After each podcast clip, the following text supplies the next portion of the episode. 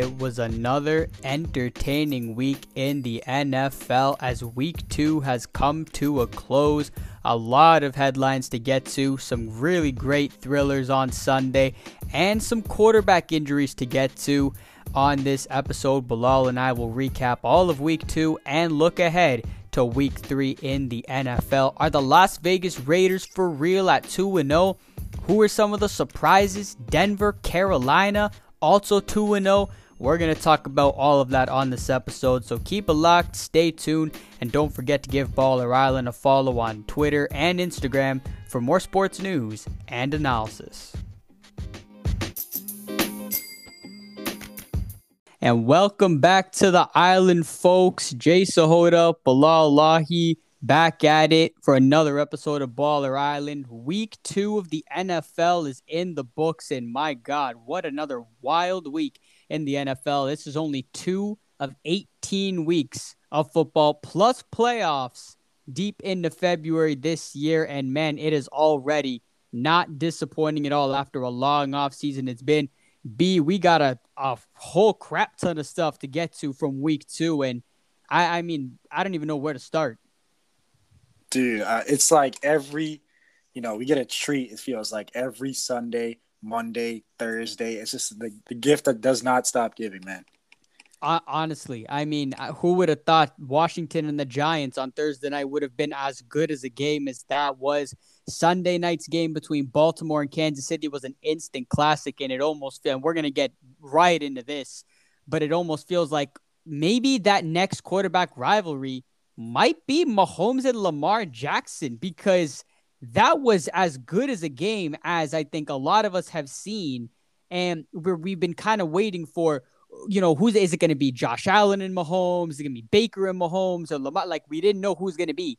Lamar Jackson finally overcame that hump on Sunday night at home and defeated Patrick Mahomes. That was Patrick Mahomes' first ever loss in September. We're going to get right into that matchup and a lot more. But before we get to the NFL, we got one piece of news out of the basketball world in the NBA. Bees, one of his favorite players of all time, retired on or uh, the, the other day announced his retire 15 year veteran, one of the all time best Dukies in basketball, your boy JJ Redick. Man, how you feeling? This guy really said JJ Redick. I mean, what the, I mean, he's a 15 year vet. I mean, good career, but uh, slow the roll here a little bit. Oh no, I had to hype it up because I know I know you're a Carolina fan, so I had to hype that up. I had I had to make that up. I, absolutely not. No, you you hate JJ Redick, but um, nah, I mean he's a he he was a great player. wasn't an amazing player. He was a fantastic shooter, especially in his days in Duke. Um, for all that, but yeah, I mean, it, not a lot to be hyped up here. He had 15 years. Um, had some of his best years, I'd say, with the Clippers. Went went to the Sixers briefly, and then bounced around a few times after that, and then finished up in Dallas. So you know, again, yeah, I just wanted to quickly shout out the, but more importantly, I, I kind of just wanted to just mess around with that one, just mess around with that one.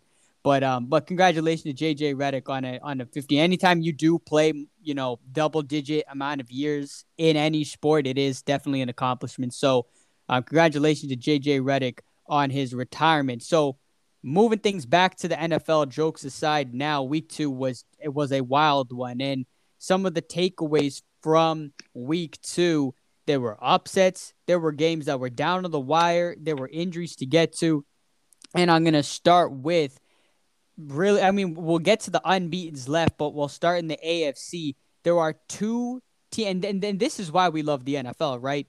There are two teams who are unbeaten in the AFC, and I, who in the heck could have bet that the Denver Broncos and the Las Vegas Raiders would be the only two unbeaten teams after two weeks in the AFC.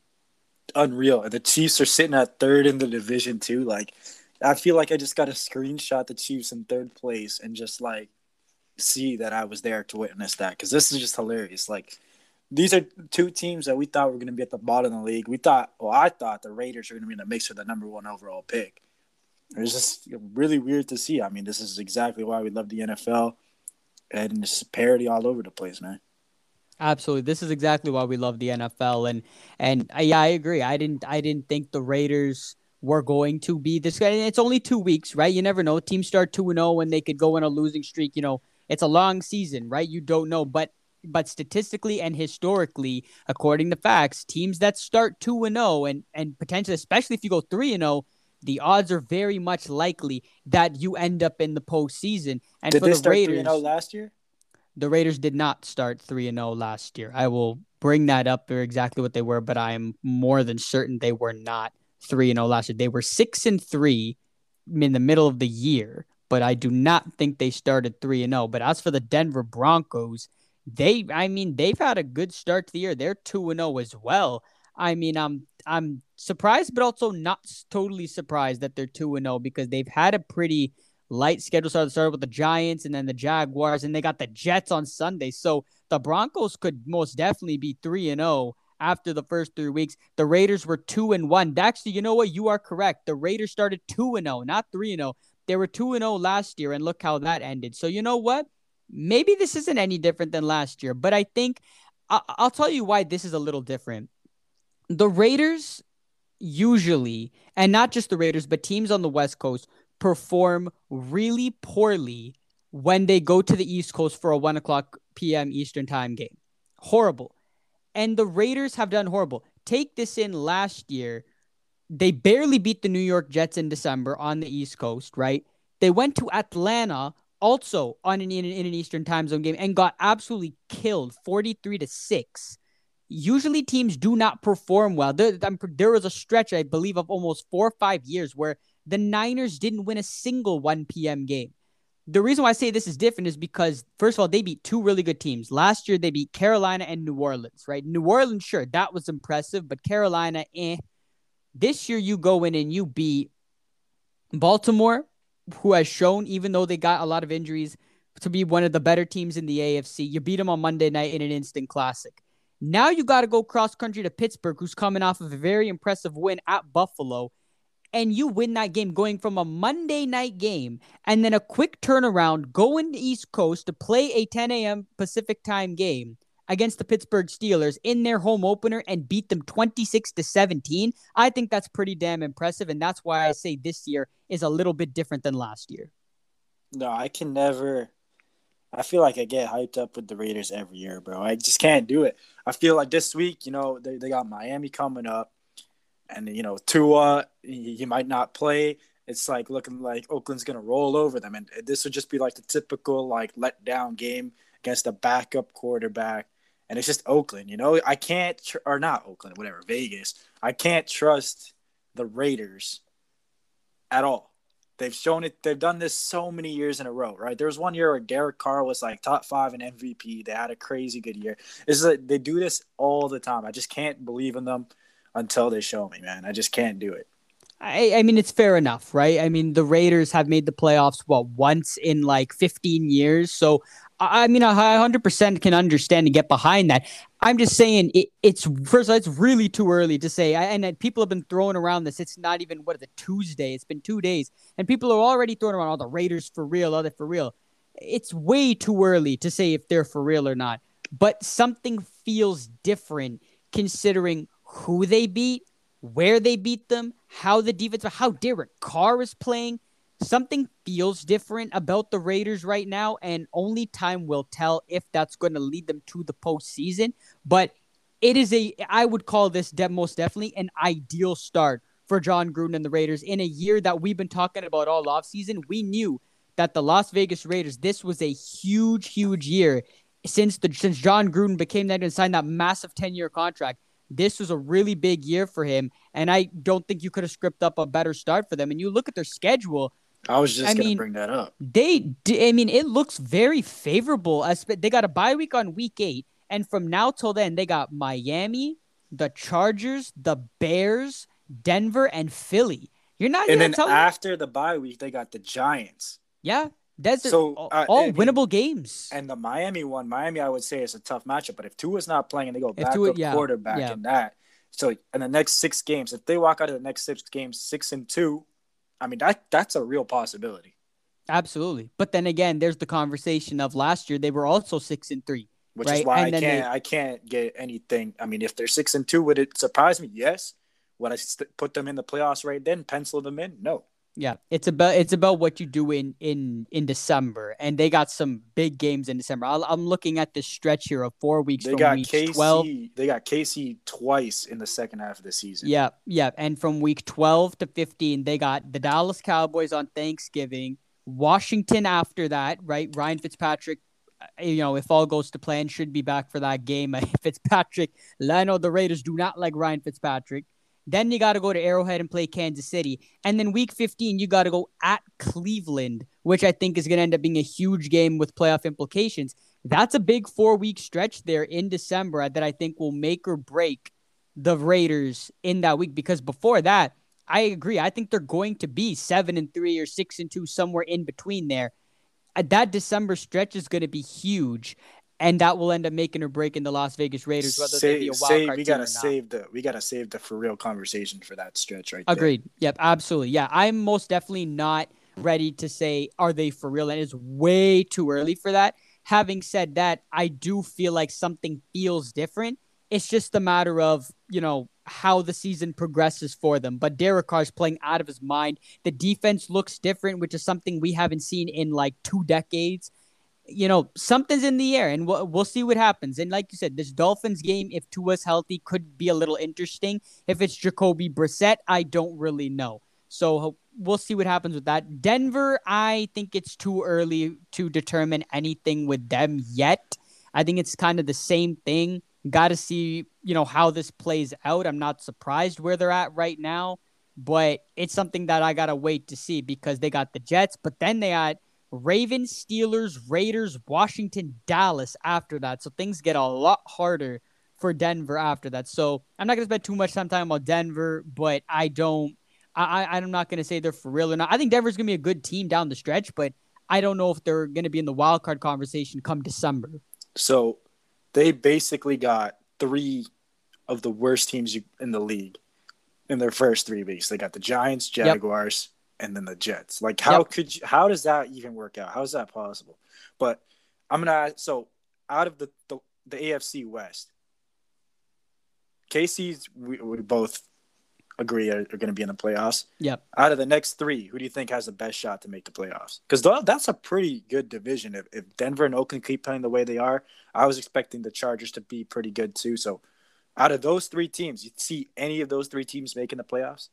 It's funny is it- ne- because the Raiders and Denver are both two and zero. No one's really talking about the Chargers, and the Chargers almost defeated the Cowboys. They could have been right there in, in the two and zero conversation as well. And you look at the hey, the Chargers next four games. I mean, my lord, Kansas City, Raiders, Browns, Ravens, and then after the bye, they got your Patriots. The Hmm. Chargers have a tough schedule on their slate in the next few games. If I'm going to say right now, looking at scheduling and all this, I like the Raiders having the best odds at making the postseason right now.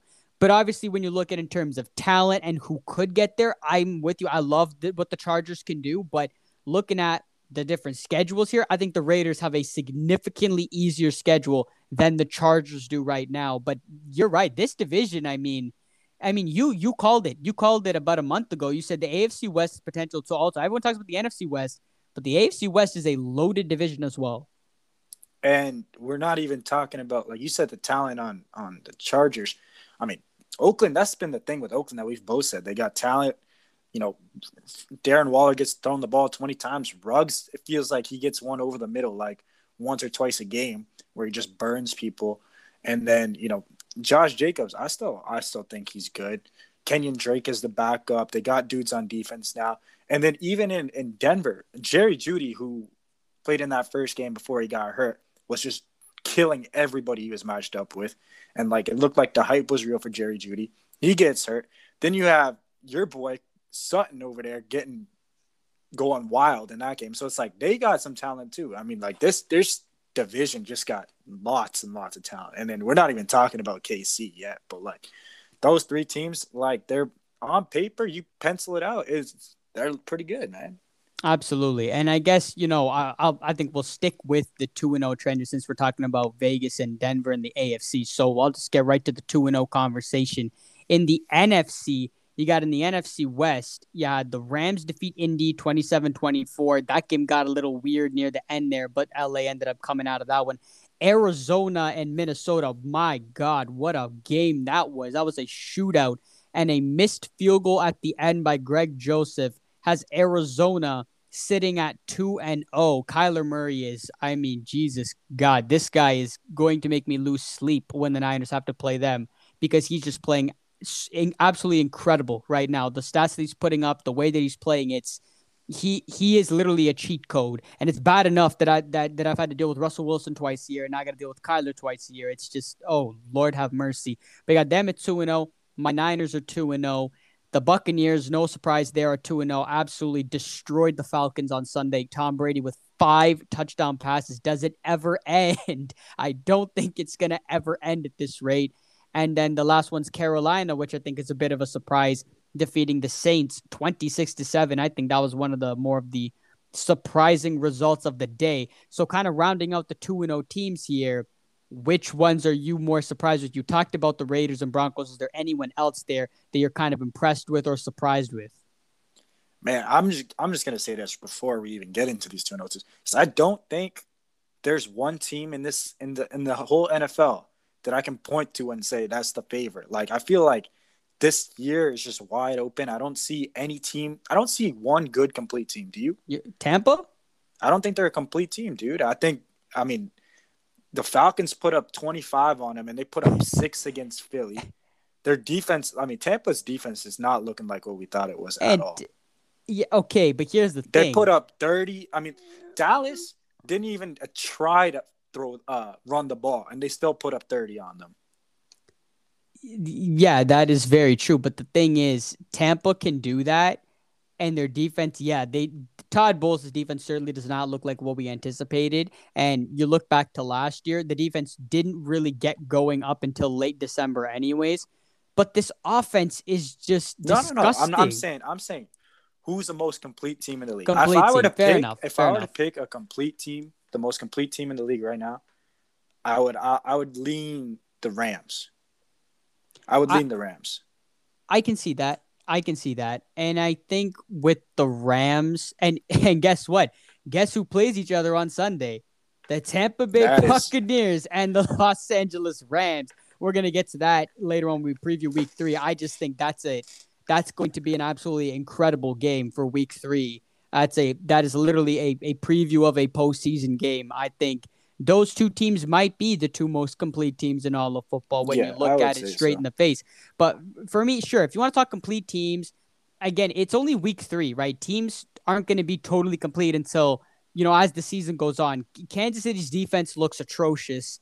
Tampa Bay's defense, I think, is still kind of coming into their own. Don't forget, Tampa's had a lot of injuries in their secondary as well. Similar to my Niners, we haven't had the greatest secondary luck either, especially a cornerback. So a lot of injury issues early with teams. I think Tampa's still the team to beat, in my opinion. I just think this offense is just so goddamn loaded at this point that Tom Brady is making this look so effortless to throw five touchdowns. Gronk looks like he's 25 again. It's ridiculous for me, it's Tampa, but for teams that I'm impressed with are 2 and 0. For me, it's got to be the Carolina Panthers. This is a team that I knew was going to be better than expected. I thought they were going to be a fun team. I've mentioned that quite a few times over the offseason. I really did think that this was going to be a good opportunity for Sam Darnold to be in a system with new guys. Joe Brady's a pretty good offensive coordinator, and you put him with McCaffrey and DJ Moore and, and all these guys and Robbie Anderson.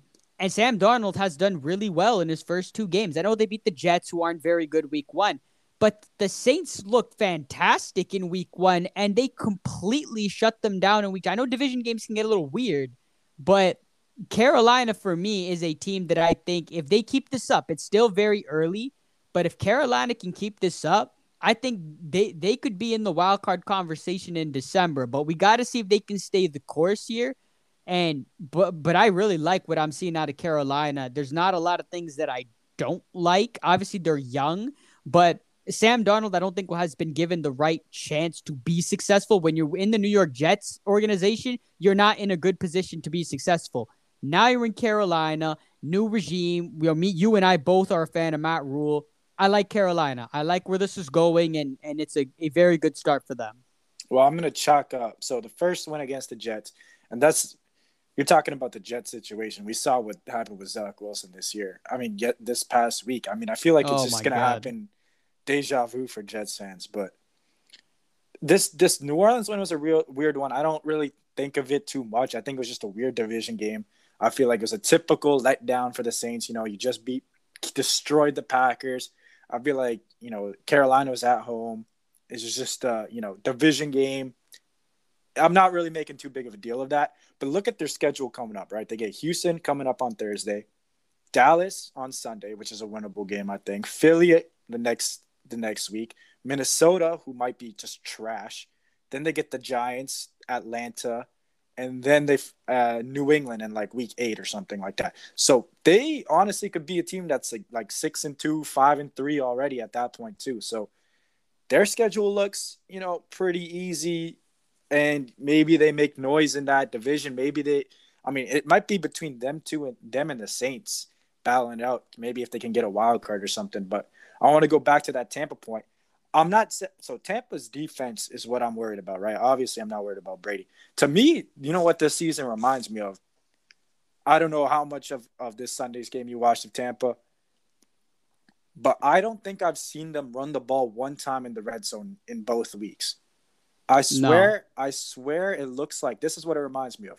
It reminds me of that year in New England when Brady was just putting up number like he, in 07, he was just putting up numbers. He's like, I'm not I'm not running off the ball. I'm I'm throwing the ball. I'm getting a touchdown pass. I'm getting my stats up.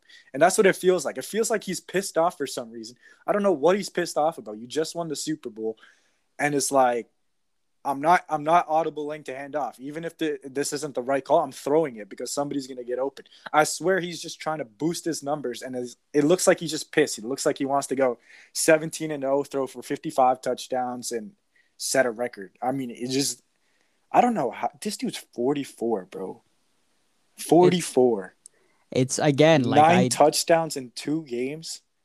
I, I again, I have no, I have no words to explain it anymore. Like it's just, it's, it's, it's incredible what what Tom Brady just does, and it's just, it's not gonna end. And your boy Gronk also is just a red zone machine while he's at it. But you're Red right. the- Zone Robbie G. You see that yesterday? Yeah, I did. That was pure comedy, man. I was I was absolutely hilarious. But you're right. The, the Buccaneers do not run the ball a lot. And in looking back to Sunday's game against the Falcons, Leonard Fournette had 11 carries for only 52 yards, and then Rojo had six carries for 27 yards. It it wasn't a lot, and they don't run a lot. And it's funny that you bring up 07. That was the last time Tom Brady had this good of an offense, right? 2007, he had an absolutely loaded offense. And this year, it's very similar to that. And it's an absolutely stacked offense. And maybe that is what Tom Brady's going for. I mean, we all know what he's going for. He's going for another Super Bowl. But th- this offense just looks just absolutely insane. That the defense will, once the defense finds its groove, they're going to be really scary. But right now, it's very early. I, I'm not going to be surprised if the Rams beat them on Sunday. I really won't. I think it's still early in September. It'll be a little weird. But for me, I just think it's Tom Brady's the greatest quarterback of all time. He's playing at an absolutely ridiculously le- ridiculous level right now. It's it's just it's difficult for me to say that they're not the favorites at the, at this point. But I, I totally get what you're saying about their defense though. They're they're not they're nowhere they definitely are having a hard time stopping offenses and again a lot of that has to do with the secondary and then rolling it back to Carolina yeah, they, their schedule's very favorable. Houston, Dallas, Philly, Minnesota, Giants, Atlanta, New England. A lot of, I mean, really, their only real big game is at Arizona, and that's week 10. I, I mean, and then you got Tampa twice in your last week, and then Buffalo. So December is going to be really tough for the Panthers. But yeah, it's another team that I think will be in that conversation when I look at the wild card situation. So I think Carolina is a team that definitely we should keep an eye on down the road. So going rolling back here to some of the other great games on Sunday. How about that Thursday night game? The Washington football team beating the Giants in a close one if it weren't for an offside and a drop ball by Darius Slayton in a wide open pass from Daniel Jones. It was a beautiful throw. Jones balls out. Giants lose again. They're 0 2 for the fifth consecutive year. Heinicke balls out for Washington. Any takeaways from that game? To think, man, I think I saw this thing that said Heinicke was a backup in the XFL two years ago. I mean, dude threw for like 50, threw 50 passes or something like that. He's got he's a gamer, man. He's a gamer. I mean, we've only seen him play twice, but like, you know, there's some people you can just tell eh, he ain't scared. He just shows up and balls out, and I got major respect for that. Yeah, he absolutely does. I think he really earned a lot of people's respect in that playoff game last year against Tampa.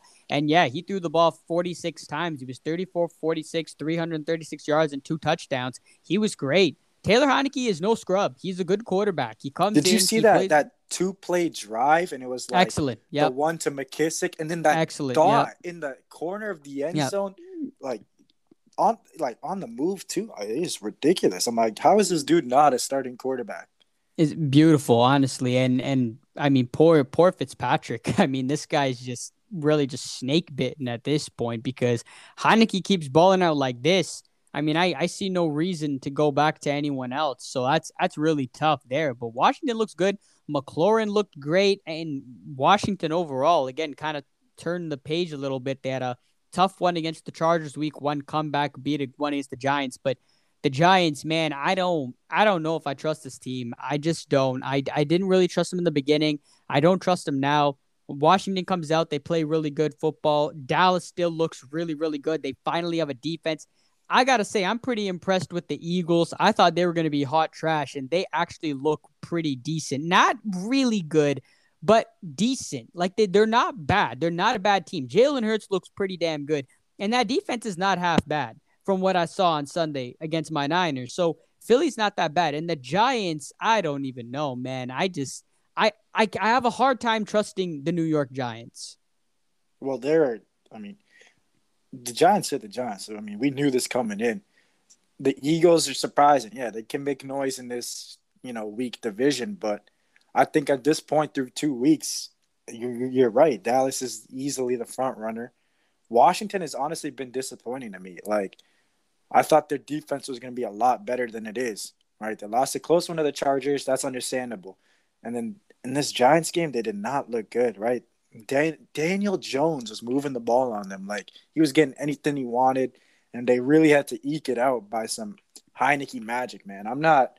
I don't know what's going on with this Washington team, man. I, I was really high on them coming in, but yeah, I yeah, I don't know. And it's it's the, it's the NFC East, right? I mean, you, you just never know. It's always going to come down to the last few weeks of the season. No team in that division is going to be insanely dominating, really, since the the Super Bowl Eagles team a few years back. But since then, there hasn't really been a dominating team. And also, don't forget, there hasn't been a back to back winner in the NFC East in like well maybe ten years or so. It's been a really long time since there's been back to back NFC East champions. So that's something to keep an eye out on too. But that was a heck of a ball game on Thursday night. If, if the games keep rolling like that on Thursday, that would be great. And then the late window on Sunday was just insane. I mean, every game was just wild, except the Tampa Atlanta game was close at one point until the two pick sixes, and then that was a wrap.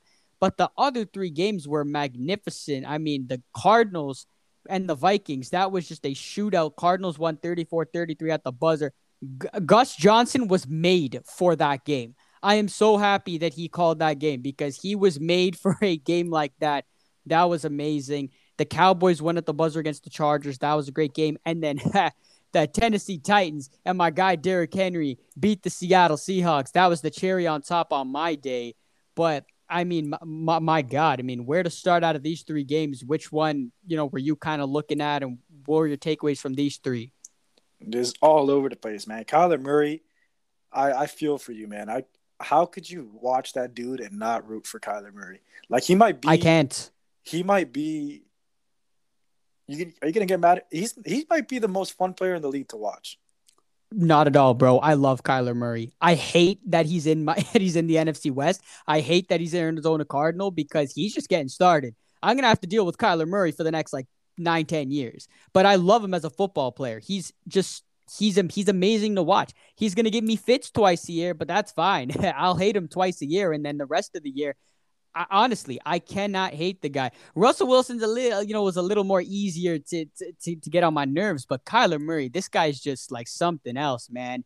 I mean, we we play him in a few weeks. On week five, we go there, and I just think that is going to be a hard game. I the way that he plays his first game's 400 yards. Like this guy yeah, was insane. We, we, I don't think we ever would have like like that's not what we really think of Kyler Murray as. And then his like the weapons that he's throwing to us feels like every option he has runs like a four four on the outside, and it's like that team like they move the ball. They it's a fun team to watch. Yeah, they're good, and I I truly do think.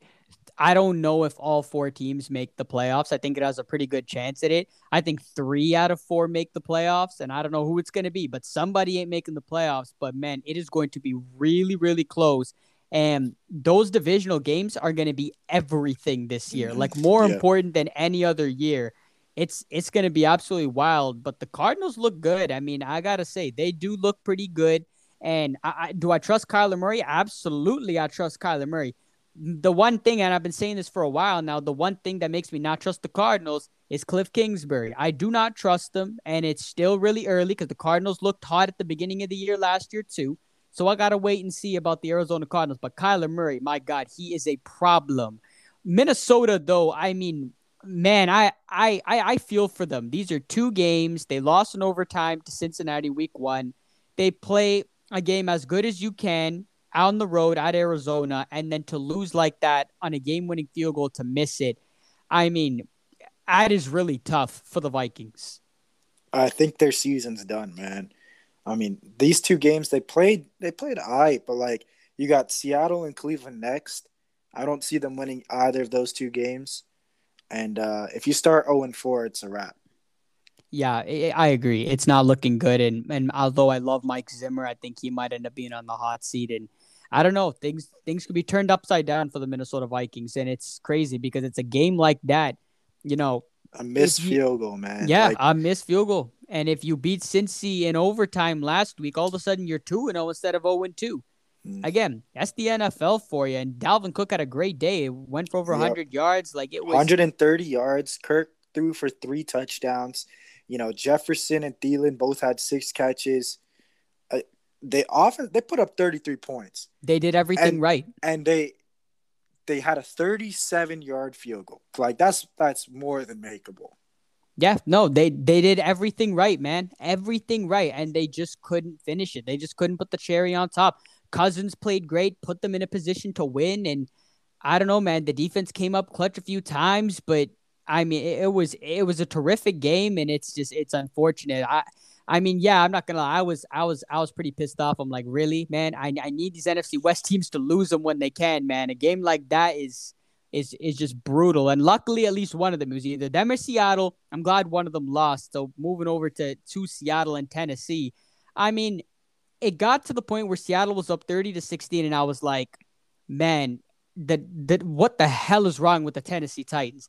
And then Derrick Henry finally woke up. Came back to his normal self and just dominated the game late in the fourth quarter, like he did, like he did last year and the year before that. That's Derrick Henry time. And the Tennessee Titans finally got back to their football. But this is my problem with Tennessee. They do the same damn ish every year.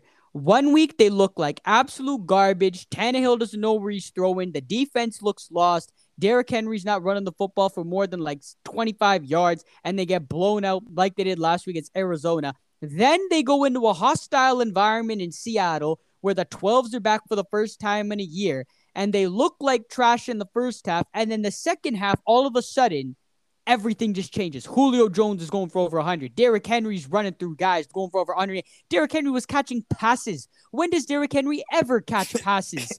Like ever everything started going right for Tennessee and Russell Wilson did something we're not used to seeing and that's choke late in the game. Well, I feel like Tennessee, it's not that hard, dude. Like last week, uh, I think Derrick Henry had like 60 yards. You know, in the first half, Derrick Henry didn't do anything. What do you do in the second half? Get your best player the damn ball. Like, how hard is that? You just give him the ball. The dude ended up with 41 touches, right? 35 rushes and six catches. And and, and 41. and also let me point something out real quick and before you finish your thought. Two really impressive things too on that note. Taylor Lewan did not suit up in this game, and Roger Saffold came out later in that game. Those are two of their best offensive linemen, and Derrick Henry played like that. Just give him the ball. I mean, I feel like when Tennessee gets down early, they just stop stop feeding him. They just go to the go to the pass. And T- Tannehill's not the dude that's going to bring you back like that. Just give your ball to best play, ball to the best player. They were down, didn't abandon the run, kept giving it to him. Dude had what 230 all-purpose yards, three touchdowns. Just like how many? I think he's had seven games with 200 yards. That is Excellent. ridiculous. That is Beast. ridiculous. And this is the time when you know when you're. I mean, he's been a, a premier running back for a couple years. This is the time your body starts to break down after all this abuse and like too many touches and just grinding it out. This is the time your body starts to break break down. And I thought this might be the year after that week one. Dude rebounds with 230 yards. My bad. I will never say that. Facts. No, Derrick Henry is just he's just different. Like that's the only thing that I could probably say is the guy's just built different. And he has these games often. Like he'll he'll get off to a rough start in the beginning and then he'll just pop off in the second half and nobody can tackle him. That's just what Derrick Henry does. That's why they call him King Henry. It was an absolutely sensational performance. I'm not I'm not really surprised. I kind of thought this game was going to be like this. I thought it was going to be a lot more low scoring, but it wasn't. And Seattle, I'm, I'm not going to lie, they they played a good game, had their usual, you know, Tennessee's defense, their secondary looked completely lost in that first half on a few plays. So, I mean, I'd say they got lucky, but I'm not totally surprised by this result. And again, thank you, Tennessee, for giving an NFC West team a loss because I'm glad that not all four of us are 2 0 after two weeks. But I mean, man, what a game. That was that was a heck of a ball game. And it's again, it is not every day that you see Russell Wilson with the ball in his hands late in the game not win the game. That was a little bit different against Tennessee's defense too. It's not like Tennessee's defense is, you know, amazing or anything. So that, that was definitely something to see. Also in that late window, the Dallas Cowboys beat the Chargers 20 to 17 in a nail biter there as well. Tony Pollard, not Ezekiel Elliott, went for over 100 yards. Dak Prescott leading this team in the two minute drill to a victory in this one. Yeah, there's some weird stuff going on in that backfield. It feels like Tony Pollard, you know, get getting just as many touches as, as Zeke. Um, 13 attempts for 109 yards. Dude averaged eight and a half yards a carry. That is that's ridiculous. But He's got burst. Greg the leg, you know, I think he redeemed himself from week one. 57 yard bomb to end it off. I mean, hey, talk about saving your roster spot. Absolutely. And and remember how last week I talked about this with Dallas. I said this defense just needs to learn how to get the turnovers were great last week, but you allowed 31 points, right? They got the turnovers, but you still lost the game and you gave up 31 points. You just got to learn to play in these more low scoring affairs. Let Dak do his thing because Dak looks good and he once again looked pretty good on Sunday. He had the one interception, but other than that, played pretty good. The running game went pretty well as well. Eh, the Cowboys look good, and then the defense they got two takeaways, but most importantly, the final score was 20 to 17. But- those are the kind of score lines that you need to and be on the winning side of those to be a playoff contending team. That that was a weird game though. It's like I felt like both offense are just getting whatever they wanted. Like it felt like there was one punt in this game. One That, punt. that's a bit of a shocker. and the score was 20 to 17. Like That's Herbert weird. still threw for 340. Like, you Mhm. know what I mean? Like that's just a weird game. How does it uh, combined score 37 and there's only one punt in the whole game? Yeah, it, it's a very it was a very strange game because I thought this game was going to be super high scoring with Everybody, you are not just- alone. I thought it was going to be 800 combined Yeah. passing yards in this game. Yeah, I, I did. But but that's what I mean for Dallas to win a game like that, have Dak play decent. They got the running game going and that defense. There's something that seems different about this defense, and I think it's a really, really good thing for Dallas. It's still really early, and the Dallas Cowboys are the Dallas Cowboys, right?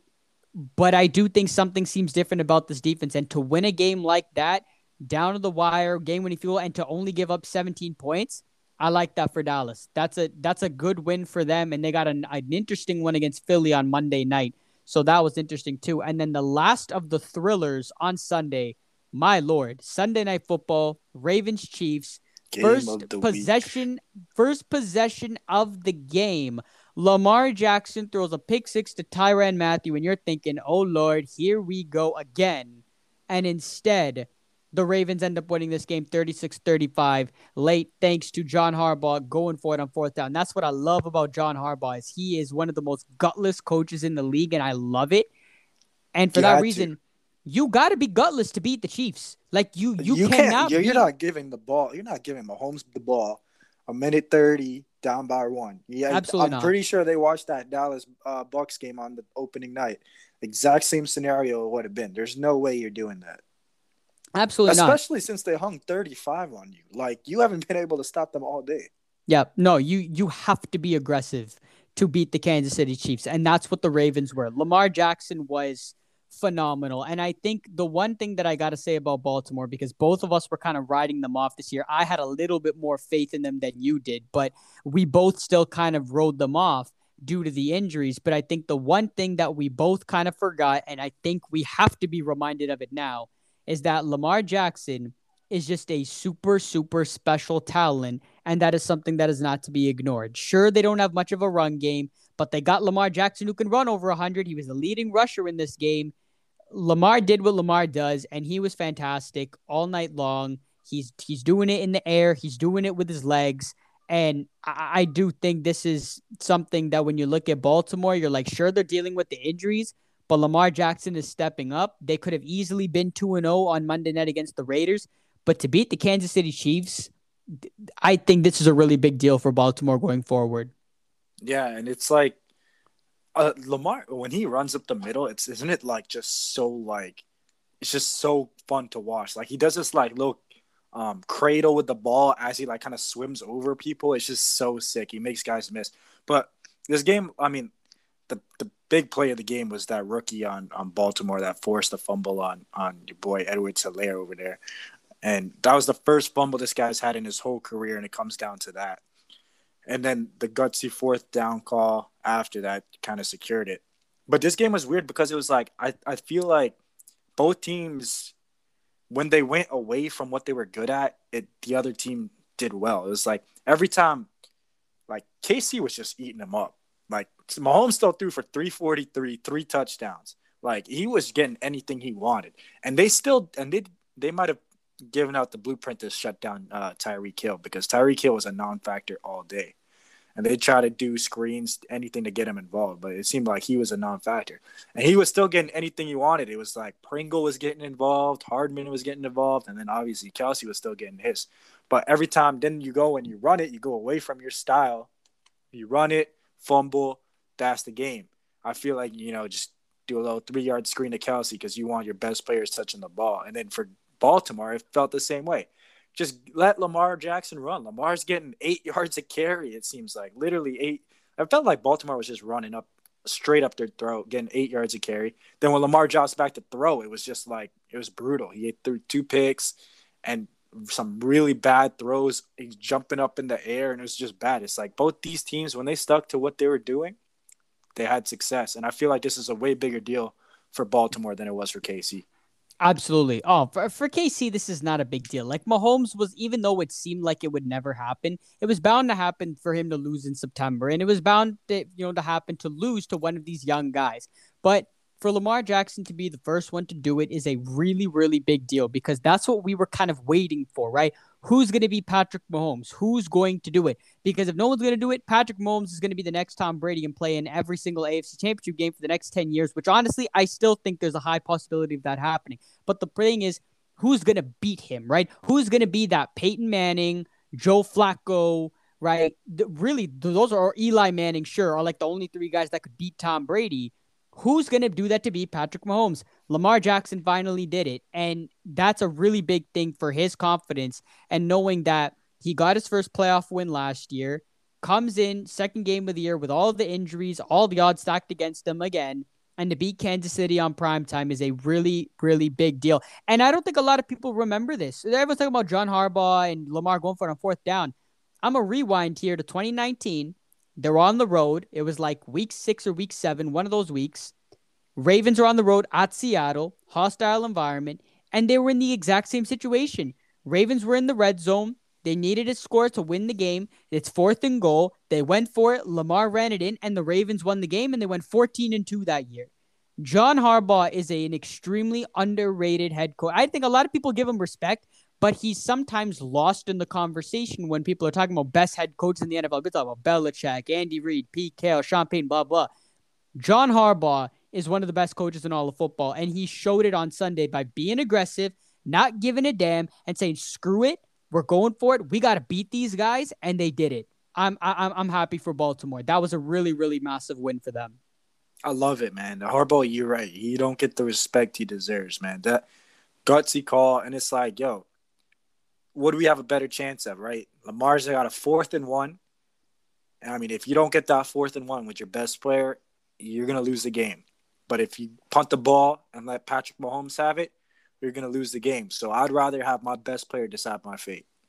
Absolutely, absolutely, and that was a just a, a great game, and I and honestly, I'm I'm here for it to see round two in January. I'm here for it. I think that was a, just an exceptional game. I really do think that this could be the next great quarterback rivalry going forward. I think we're kind of waiting for it and seeing who's it going to be, and I think this has all the potential to be it because it had those things right. There was the longest time where it's like well, you know, eh, Manning can't be Brady, right? Or then Brady can't be. There's a whole thing. Now it's the same thing here. It's like Mahomes has dominated Lamar.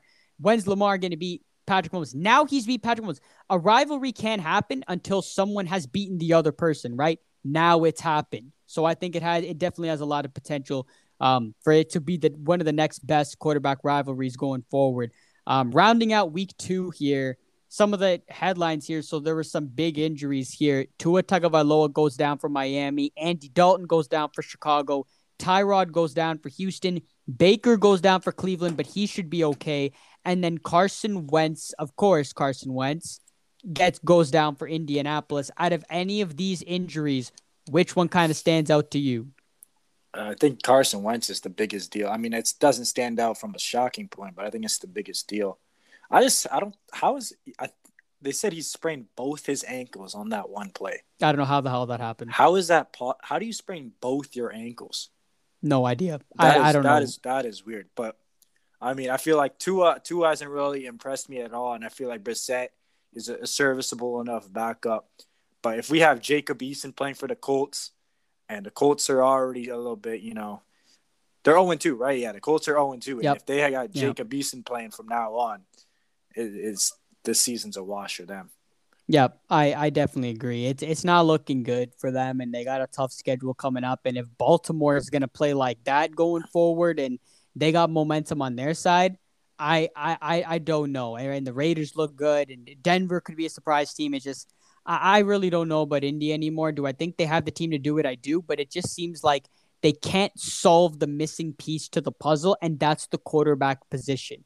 If they can figure that one out which again, this was a year that that that had all the potential to do it in this year's draft class, right? You could have potentially solved that piece with that, but instead you trade for Carson Wentz, and look how that's turning out. I feel like Carson Wentz is just always injured, and you just it's it's almost impossible to rely on that. And I don't know, man. It's it's it's not looking good for, for Indianapolis. It's not looking good. So we'll we'll see what happens there. I think Tua is, is a pretty big deal for Miami as well. If he's not healthy, Jacoby Brissett did not look good for Miami. So that's something to keep an eye on as well. Um, just rounding out the last headlines here from week two. So Justin Fields came in for Chicago. They ended up beating Cincy 20 to 17. Browns beat the Texans 31 21. Rams beat Indy 27 24. The Bills got back to their winning ways by dominating Miami 35 to nothing. Your New England Patriots and man, Belichick just absolutely dummied Zach Wilson in this one, throwing four interceptions, 25 to 6. My Niners beat Philly 17 to 11 in a slugfest. Denver beat Jacksonville by 10. The Bucks demolished Atlanta, and then the Green Bay Packers returned back to their normal ways. The real Green Bay Packers are finally back and doing well. They beat Detroit 35-17 on Monday Night Football. So we, before we go to the rapid fire picks for week 3, out of the 0 2 teams, which team are do you think is the most in trouble here? And I think you and I both are kind of eyeing at Minnesota and Indy. Everyone else, eh, it's not looking too good. as being contenders, but Indy and Minnesota, two two contending teams here.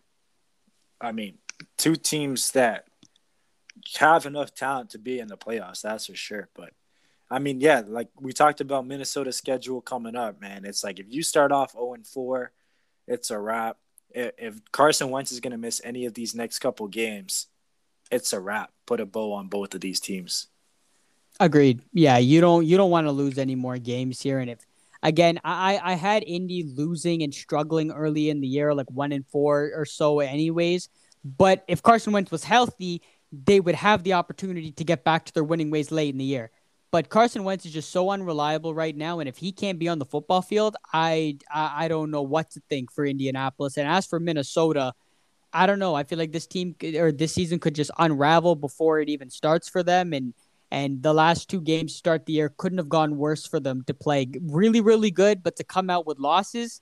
I don't know if I had to bet on one of these two teams being able to turn it around. I'd say Minnesota because really? Kirk Cousins is slightly more reliable. Having said that, we've talked about this on previous episodes. The whole COVID situation with Kirk Cousins, no. right? I'm gonna take I'm gonna take the Colts out of these two, but just because their division's super weak. I mean, I feel like fair enough, fair enough. They can just rack up wins in that division. I don't even trust Tennessee that much, too, right?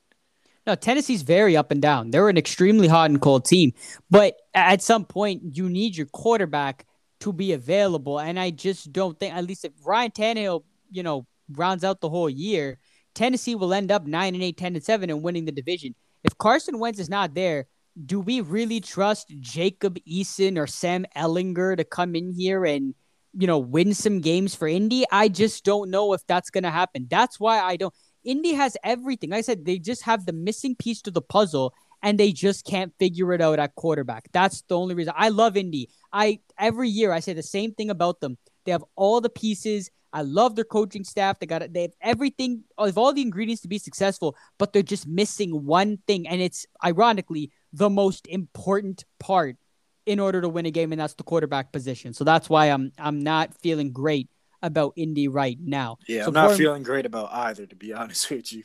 No, I, I, am saying I don't feel good about either. I said I'd, I'd feel a little bit better about my odds betting on Minnesota being able to turn it around because I think Kirk Cousins will be able to stay healthy. Having said that, then there's the whole COVID situation. So he's technically not the most reliable in that regard. So both these teams, I don't know, man. Question Everything's kind of yeah, yeah, exactly. Just just deem them as Minnesota and Indianapolis are questionable to return to relevancy. Anyways, moving on. Players of the week. I just want to shout out a few of these performances. We already talked about Kyler Murray. What a game. 29 for 36, 400 yards, three touchdowns. Fantastic. Talked about Derrick Henry, 35 carries, 182, three touchdowns, and 55 receiving yards. That doesn't happen every day. Tom Brady, 44 year old TB12, 24 for 36, 276 yards, and five touchdowns. And then how about Cooper Kupp in LA? Nine catches, 163, and two touchdowns hell of a day for those guys. Just want to give them a shout out because it was a heck of a game. And Aaron Jones, man, you can't forget Aaron Jones. Him. Yeah, Four absolutely, touchdowns. absolutely. And I do also want to give Aaron Jones a shout out because he was playing with some other stuff on his mind. I had no idea his dad had passed away. That's pretty damn cool that he comes out, scores four touchdowns, and I'm glad he found his necklace as well at the end of that game. But that's a pretty cool story. That's that's a really tough thing to, to deal with. So I'm happy that he was able to go out there ball out the way that he did. A lot of love for Aaron Jones in that game as well. Big game for them. So before we go on to the rapid fire picks, game of the day, week three, and sneaky good game of the day. I feel like we both have the same game of the day in week three. I mean, there's no other option, right?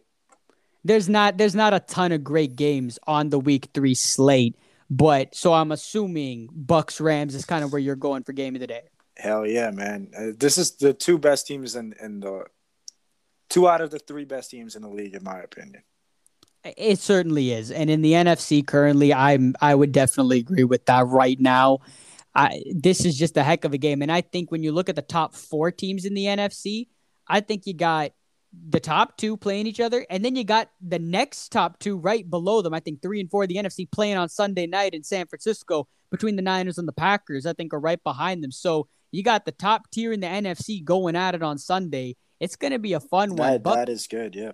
Yeah, that's a great game. But Buccaneers Rams, I just think this is going to be so interesting. And this might be a hot take or not, but uh, Matthew Stafford has never had a game like this. He's never had a America's game of the week or primetime premiere matchup because Detroit never got games like this ever. So for him to be playing in the America's game of the week slot, Buck and Aikman against Tom Brady, the greatest quarterback of all time in new SoFi Stadium, where the Super Bowl is going to be held, all eyes are on you. This is a really, really big game for Matthew Stafford. This might be, this is what I'm saying. This might be a hot take. This might be the biggest game of his career because he's never been in a game in an environment like this. He's not used to being on the big stage like this. So I think the last time I could say Matthew Stafford was in a big game of his career, sure, you can count the playoff games, but th- those playoff games, yeah, were kind of eh. He had the one game where they lost to the Packers on Sunday night for the division, but they lost. This is a massive game where you got to crack at the Tampa Bay Buccaneers. I fully expect them to come out red hot. This is a perfect. uh This is gonna be a shootout, man. This is gonna be hella fun. This game, both ways. I feel like Brady and Stafford. I mean, it could be like eight touchdowns between the two of them. There could, or it could be like a 23-17 game. Who the hell knows? Two great coaches, two great quarterbacks, a lot of talent on each side. I'm here for it. I cannot wait for that game. My sneaky good game of the day, I think there is. It's not a great slate, but I'm actually going to go to Monday Night Football, Philadelphia mm. at Dallas. I think could be an interesting game. I think you look at the way that Dak Prescott's playing, the way that Jalen Hurts is playing. That could be a good game. I got to say, I was impressed with Philadelphia's defense. They played very well. They shut out my Niners for majority of the first half. They played a really they played a really good game, and I love Jalen Hurts. He's a great quarterback, great player. The play calling got a little sus at times, but division games can get really competitive, and I think this has potential to be a good game.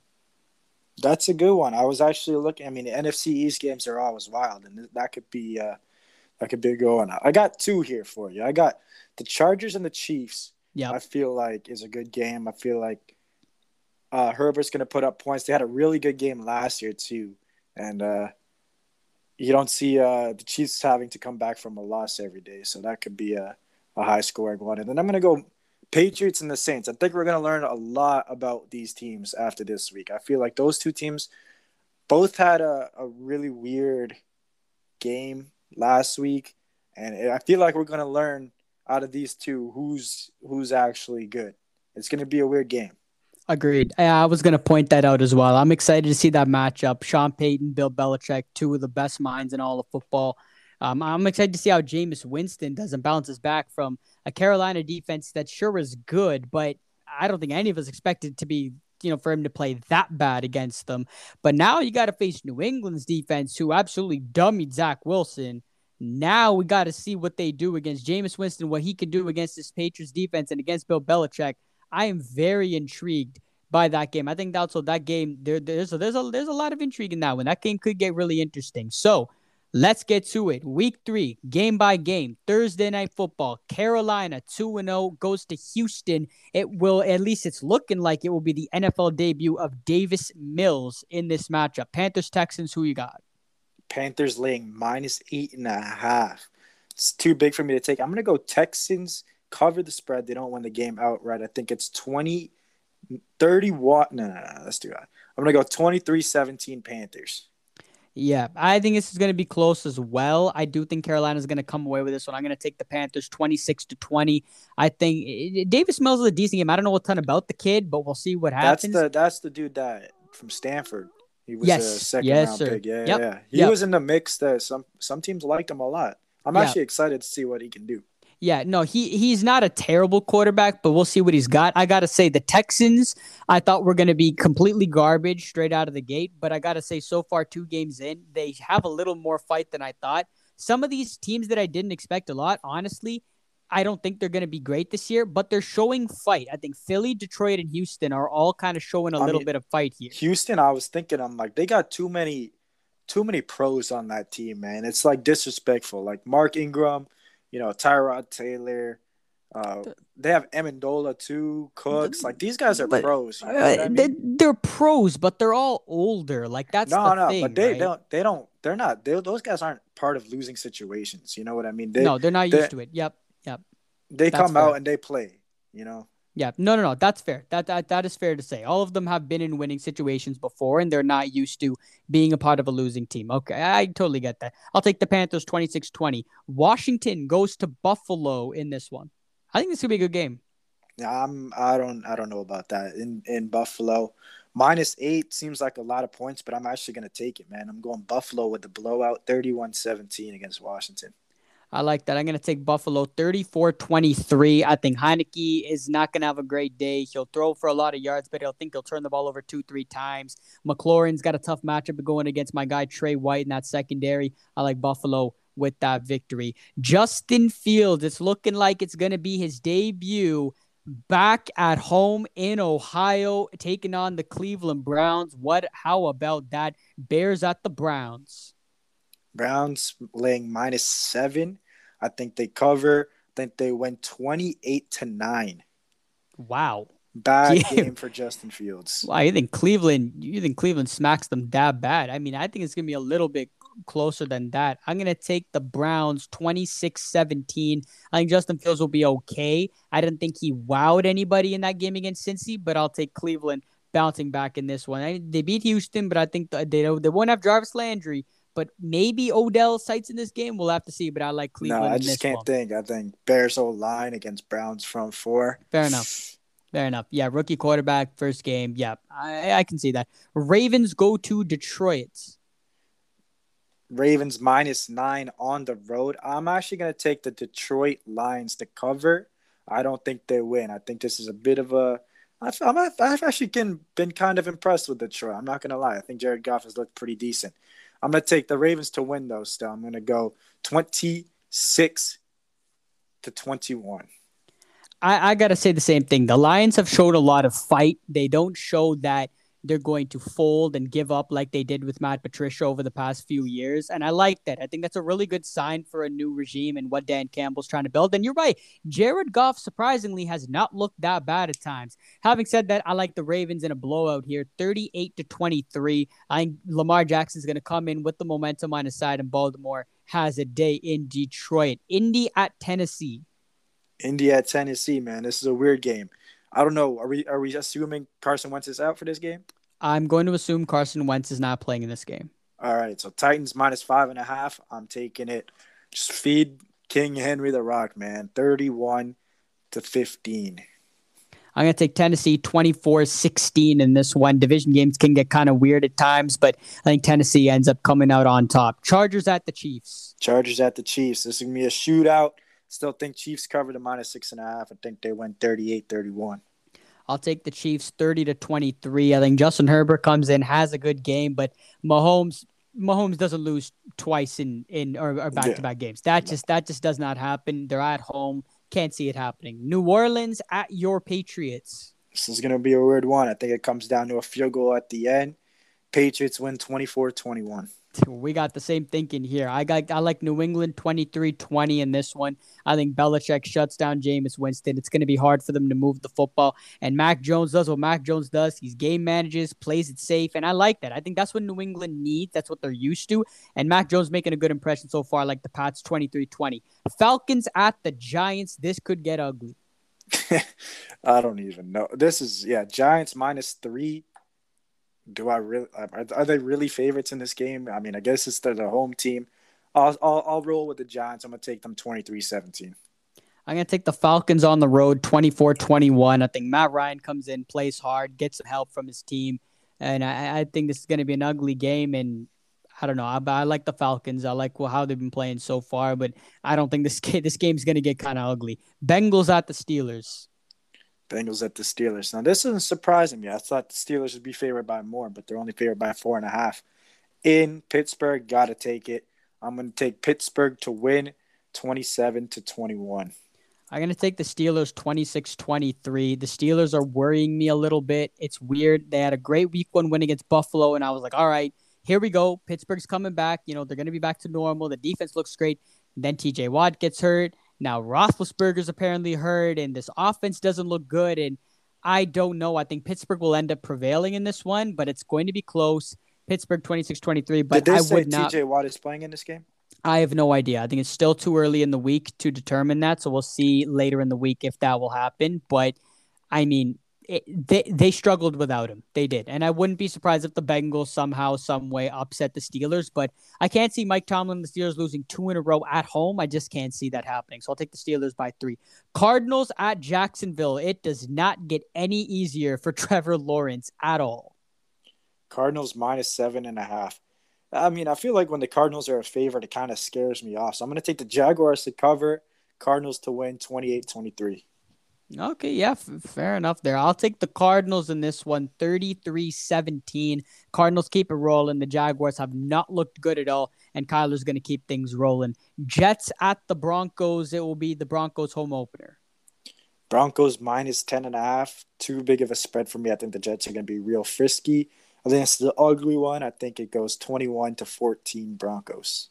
Yeah, I can see that too. I think it's going to be a close one near the end. I'll take the Broncos – 24 16. It'll be a close one, but I don't like Zach Wilson's odds going over to the Mile High City. Denver's defense has been better than expected in that one. Dolphins at the Raiders. Will Tua play or not? I'm going to assume he does not, but if he does, I'm still going to take the Raiders in this game. I'll take them 27 21 in this one. If Tua is in, I'm taking the Dolphins. If he is out, I'm taking the Raiders that's just that's what I got to go with. I'm I'm if he's in, I'm taking the Dolphins to call it an upset. I don't really think it's much of an upset though. Fair enough. Fair enough. Yeah, honestly, if Tua's playing, I wouldn't really call that an upset either. I, I'm I'm I'm down with that. Game of the day: Buccaneers at the Rams. Both teams two and zero. Oh. SoFi is going to be rocking. This is going to be an excellent one. Rams are the favorite here. I assume that's because of the home team. But I feel like I just got to take Brady anytime he's an underdog. So I'm going to take the, uh, I was almost at the Patriots. I'm going to take the Buccaneers 35 28. I'm going to take the Rams in an upset here 27 24. I think it's going to be a really tight game, going to come down to the wire. I, I do think the Buccaneers, I don't know. I think it's still early. They're going to lose the game. And if they lose the game early, it's probably going to be this one. I think the Rams are going to be riding high, but they'll end up falling down to earth later this on. Could be a, this could be a look ahead game for the Bucs. You know, when they, they got the Patriots next week, they could be looking ahead. Yep. Yep. Yeah. Could be a enough. bad spot. I mean, I don't. I, I don't know, maybe, maybe, but I think no, nah, they wouldn't look ahead. The Rams are one of the best teams in the NFC. It, it, this will be a great game. Seattle at Minnesota. Seattle minus two. I feel like I got to take that all day. I feel like the Vikings just, you know, I don't know about them. I'm taking Seattle to win 30 to 16. Seattle wins this game handedly, 28 to 17. I don't, I don't, I can't see it. I think Russell Wilson bounces back from a loss. Green Bay takes on my Niners. It will be our home opener at Levi Stadium as well. It seems like every time Aaron Rodgers comes to Green Bay, it's just, it's a disaster for him, except for last year. But last year, literally none of the starters were playing. I don't even think last year even counts. I mean, we had like fifth stringers off the street starting in that football game. Who are you like in this one? I know every every sign points to the Niners, but I think this is a must win for the Packers just to get back on track. So I'm going to take the Packers to win this 28-27. This will be a closer game than I think expected. I think the I, I expect it seems like every time the Packers play the Niners, I expect the Packers to do something. I'm like, okay, I'm waiting for Aaron Rodgers to pop off. This is going to be the day.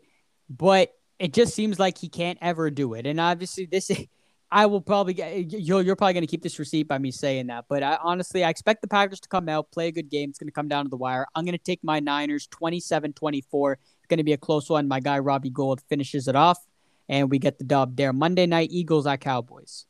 Yep, Colts are, or Cowboys are minus four. I'm taking the Eagles to win outright, though. I think this is going to be a real mucked up division win. Eagles win this one 21 17. I could see that. I, am going to go Cowboys 26 23. Going to be a close one, going to be a good one. It's going to be a scrappy one, but I, I, like Dallas in this one. I really love the way that defense is playing, and, and Philly's play calling was a little eh last week. So we'll see what happens there. Week three, going to be a good one. Let us know who you got this week and what you're watching for. Going to be a fun one. Cannot wait for this. Be final thoughts. Man, let's hope those primetime games keep going, man. Those, it's so much fun, man. I Peyton really and Eli so. are killing it too. They are killing it. Honestly, they should just make that the the normal Monday night telecast. Honestly, like they literally should. It's so much more entertaining and and fun to watch. But I don't know. We'll see if ESPN makes the move. I doubt it, but we'll see what happens there. That'll do it from this week's episode of Baller Island. Don't forget to give us a follow on Instagram and Twitter for more sports news and analysis. And keep it locked next week as we will recap week three the NFL and we'll preview Bees Patriots will welcome in Tom Brady next week. We'll got that one all covered there. So we'll see y'all next week and enjoy another NFL Sunday.